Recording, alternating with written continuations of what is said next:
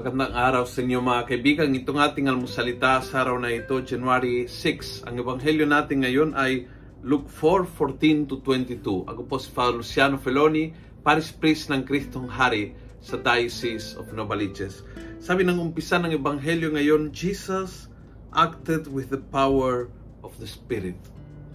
Jesus acted with the power of the Spirit. Meron, meron laging natutulak sa ating pagkatao para gumagalaw. It can be the power of the Spirit of God. Pwede ding uh, yung paghihiganti. Pwede ding yung yung pagmamahal ng mga material na bagay, kasakiman. Uh, pwede din yung yung uh, yung hangat na ma-fulfill yung yung ego mo ay talagang makakaroon ng gantimpala, yung magiging uh, praise sa sarili, papuri sa sarili, palagpagan sa sarili.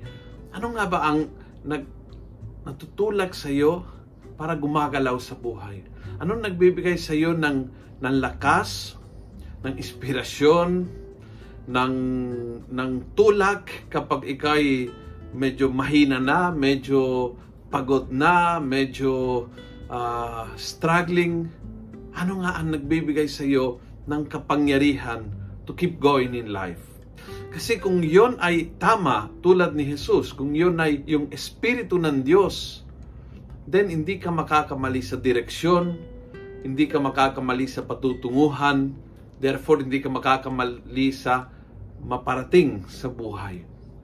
Yung Espiritu ng Diyos ay ang lakas, parang, parang makina na nag, nagbigay ng kakaibang impulse sa ating na gumagalaw kung hindi espiritu ng Diyos at espiritu ng pride or espiritu ng anger o espiritu ng materialism ang naging makina ng ating buhay, we can go very far away mula sa dapang paratingan natin. And therefore, mamimiss. Mamimiss yung sense of fulfillment, mamimiss yung sense of kaligayahan, mamimiss mo yung malalim na kapayapaan na Diyos lang ang makakabigay. Hari nawa, ngayon, sa umpisa pala, on the first week of this 2022, we allow the power of the Spirit to be our engine.